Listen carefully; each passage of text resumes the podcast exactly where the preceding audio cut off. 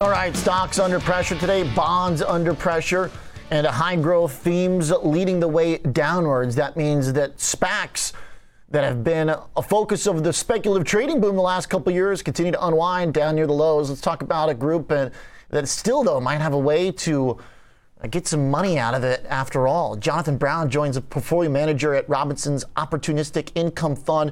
You guys also have an E T F, uh, SPAX as well, S P A X.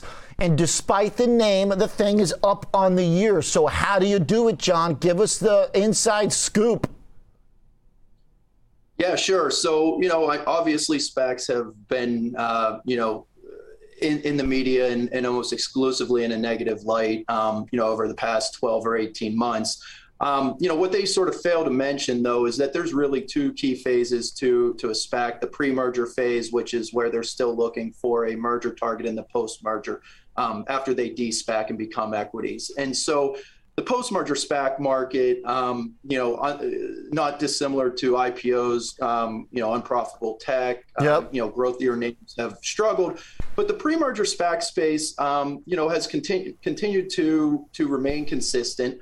Um, you know, ultimately, a pre-merger SPAC, until a, a merger target is found, is just a portfolio of T-bills, right? And so, you know, they're relatively low volatility. Um, and, you know, when you're able to buy these at a discount to their trust value, which we're able to do now at a, you know, call it two and a half to three percent discount, um, you know, they, they've they've been able to hold their own in a market, as you correctly identified, where both stocks and bonds have have struggled, and really there hasn't been a safe haven for investors. Um, you know, we've been saying all along that, you know, we think uh, pre-merger SPACs specifically offer one of the most compelling risk-reward profiles in the investment landscape today.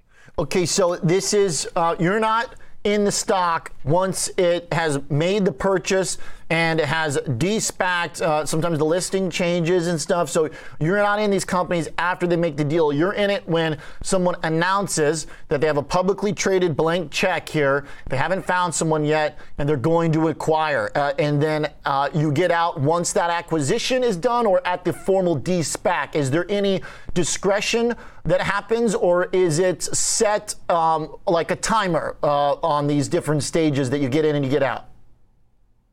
Yeah, so um, you know, we our our focus is solely on the pre pre-merger space, or before it completes a merger. Um, once it once it completes a merger and changes tickers to an equity, you lose all the downside protection. And so, as an alternative fixed income shop, we really view the pre-merger SPAC as an absolute return strategy or an alternative fixed income strategy. Um, you know, many many hear hear the uh, you know phrase uh, SPAC arbitrage. And that's really what we're what we're doing here. And so, um, you know, I, I think it's really important to understand the fact that um, with pre-merger SPACs, investors always have the right to redeem their shares for that trust value, whether or not a SPAC finds a merger target to bring public or not. And so, you know, our process is to to consistently buy those SPACs that are trading at a discount to their trust value. And then if if a deal announcement is is made and the market finds it is an attractive uh, private company come public, you know, the hope is that the share price appreciates meaningfully almost instantly. In those in, in that instance, we'll look to to lock in some of those profits and sell, you know, sell um, on that initial pop, and then rotate into another SPAC that is that's currently trading at a discount and and, and still looking for a merger target to bring public. So uh, on the year, it looks like uh, you're you're up about um, a little less than a percent, right? So the, uh, the capital's been preserved on the year. You're uh, doing it as a bond alternative, so it's doing better than the TIPS fund we just looked at uh, with the prior guest. It's um, doing better than, than bonds overall. Uh, can you uh, give, give explain to me the trajectory since its debut? Because it went up from July into this year.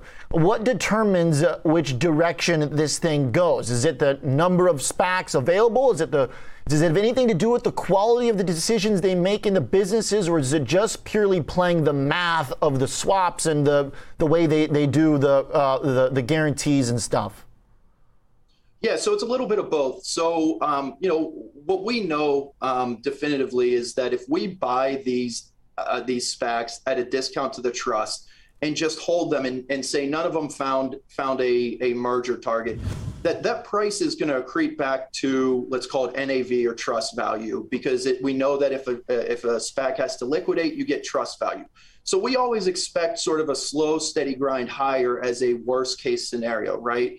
Um, where where things get extremely interesting, and, and as I stated, you know, one of the most compelling risk reward profiles is when we have a holding or a SPAC that announces a merger target and the share price appreciates meaningfully. And so, as as an example, we've had a had a few um, securities that have uh, have appreciated meaningfully. We we held the Silverbox, um, you know, uh, uh, uh, SPAC that uh, merged with Black Rifle Coffee, which we were able to, you know, realize a twenty percent gain in in uh, you know in a, in a couple months of owning that.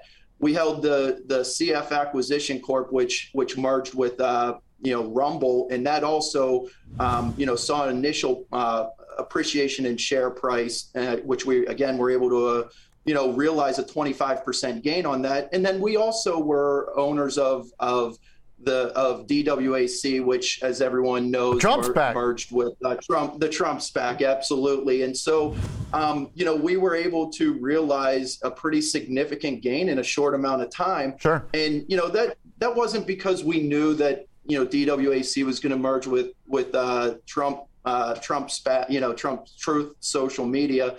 Um, but, it, it, it, you know, it was one of those things that once it announced, we were able to lock in a pretty significant gain, and then mm. you know roll that capital back into another SPAC that had yet to find a merger target. And so wow, okay. the process of just earning a slow, steady return by buying them at a discount with that sort of equity-like optionality is really why we love this space, and we think you know investors really need to yeah. understand the attractive risk-reward uh, you know proposition that pre-merger okay. SPACs offer. All right, there it is. Okay, so agnostic basically to what they're doing, just um.